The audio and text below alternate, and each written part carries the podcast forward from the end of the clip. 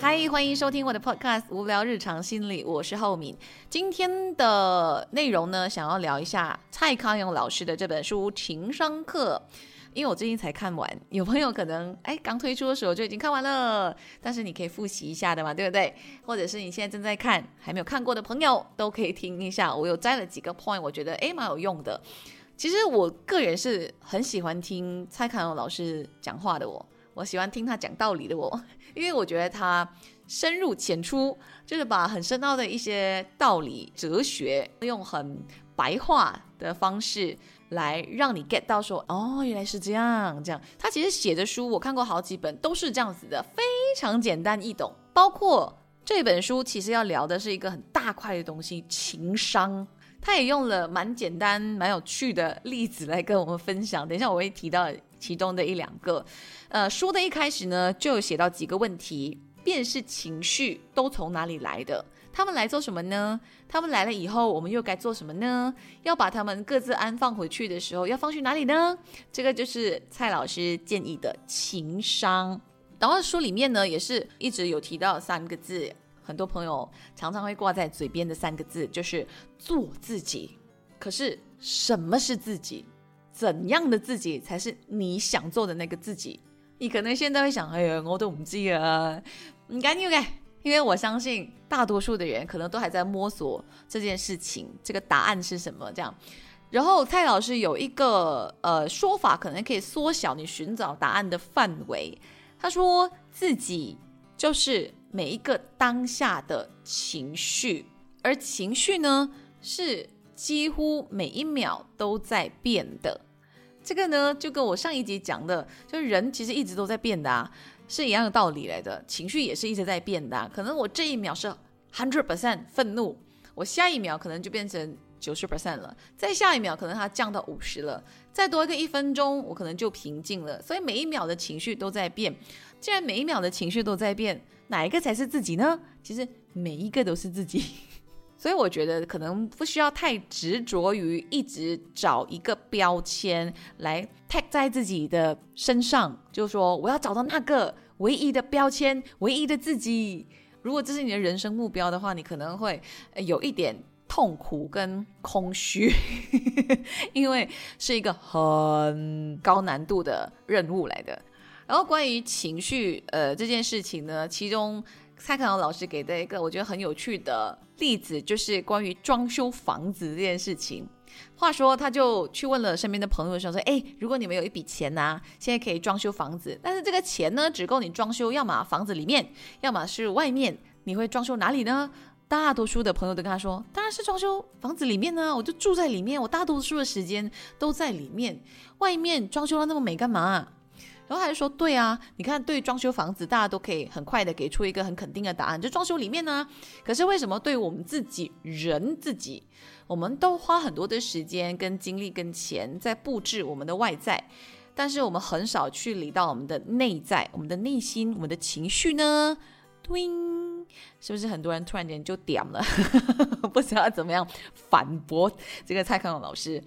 然后第二点呢，关于到情绪。”我们很常也会标签一些比较不讨喜的、我们不喜欢的情绪为负面情绪、不好的情绪，我不要它。可是其实所有的情绪都是重要的、需要的。我之前有说过，我说，嗯，情绪呢其实就是一个 signal 而已，它就是给你一些暗示，说你现在在处于一个怎么样的状态，然后你是不是有一些事情要处理。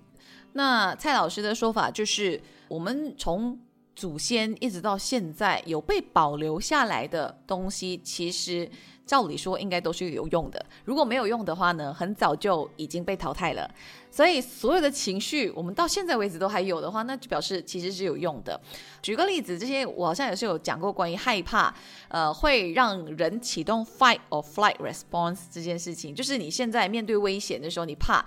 然后我们全身呢就会开始防备啦，就备战状态，我们瞳孔会放大，开始肾上腺素会上升这样子，然后我们整个人就会变得很 alert，可以快速的做决定，我现在应该是要对抗还是应该要逃跑这样。所以害怕这个情绪是有功能的，悲伤啊或者是愤怒也是有功能的，只是这些情绪呢会引导我们做出不一样的反应。在书里面提到一个实验，这个实验呢，请了一群人，把他们分成两组，一组呢就是先引起他们愤怒的情绪。然后另外一组呢，就是先引起我们悲伤的情绪，再来给他们看同样的内容，政府的一些啊新的政策这样子。然后请这两组人呢去分析，去说出自己的看法，对这个新政策。结果有愤怒情绪的那一群人呢，就是很冲动的，然后言语上也比较激动一点，去批评这个新政策。反而有悲伤情绪的那一群人呢，就比较可以理性的、理智的去评断，哎，这些政策到底好不好啊，管不管用啊，可以怎么用啊，这样子。所以你看，不同的情绪对我们都有不同的影响的。其实对我来说的话，还有另外一个功能的，就是对比嘛，有比较，你才会知道，哎，你现在有多幸福，哎，你现在有多好。就是你曾经有过很绝望、很失落、很悲伤的情绪。之后呢，你比较懂得分辨好的情绪，像是快乐啊、幸福啊、平静啊，而且你会更懂得珍惜你有这种好的情绪的那个 moment。顺便提一下，我觉得有一个呃思维的练习，其实也蛮管用的，就是常常在网上，我相信很多朋友看过吧，就是不管你有任何情绪的时候呢，你都不能说 I am，你应该是 I have。因为情绪真的是来来走走，它就是你生活里面你不能拒绝的客人。你就算你把大门关上、深锁，他都还是会进到你的家做客的。但是他是会走的哦，来了又走，来了又走这样子。所以呢，当你用 I am 的时候呢，你好像就是认定了你是这样子的人，而且大多数我们认定的时候呢，都会觉得 forever 一辈子。我就是一个 angry person，好像你每分每秒都在愤怒这样子。可是如果你只是当下生气，或者是你是一个比较容易生气的人，依然是 I have 愤怒的情绪，而不是 I am。这个其实是自己跟自己的练习，因为当你说 I am 跟 I have 的时候呢，对你自己处理你的情绪，或者是接下来给的一些反应，会有一些 impact 的。那对于不好的情绪啊，就不讨喜的这些情绪啊，蔡康永就形容说：如果你想象我都不要这些情绪，我只要好的情绪，就是当你在吃火锅的时候，所有东西只有一个味道而已，就是你永远只有快乐，你永远只有幸福，你只有愉悦的话呢，这整锅火锅，你吃午餐肉也好吃肉丸也好，你吃蔬菜也好，它都是甜的。呃，你不觉得很恐怖？我会觉得很恐怖。如果你的生命里面只有一种味道而已的话，然后第四点，他有说到，我们常被提醒说你要把心打开，其实很少人会说要把心关上。但是把心关上，在我们这个时代是很重要的，因为外面的世界真的很吵。当你睡醒的那一秒开始，当你刷手机的那一秒开始，其实就很多人在跟你讲话了。所以是要练习把心关上的，只有你自己跟你自己独处的时候，跟自己的内心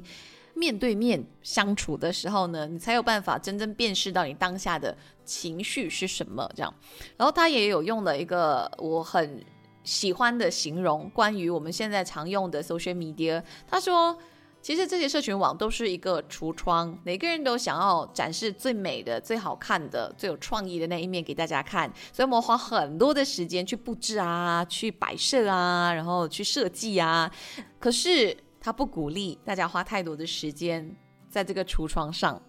而应该花更多的时间面对自己的另外一个保险箱。这个保险箱里面呢，就是最真实，但是可能不美、很乱。而且很无聊的东西，可是那个就是你最私密、最真实的情绪，所有的事情在这个保险箱里面，这个才是应该要花更多的时间去整理的。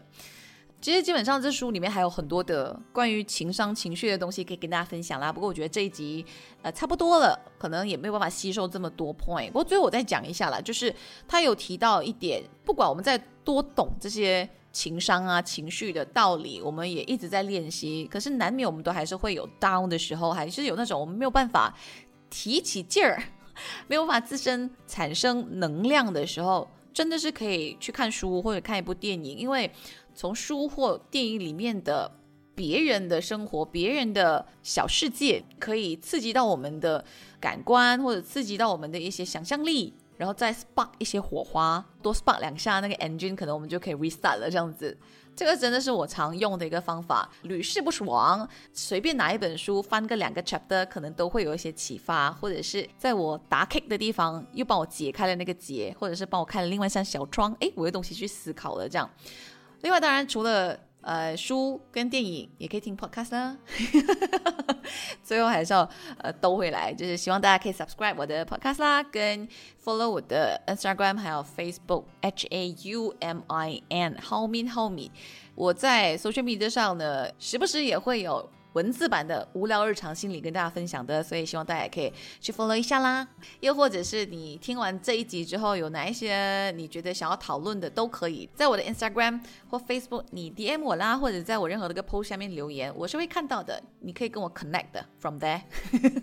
好啦，今天就到这里了，我们下期再见，安妞。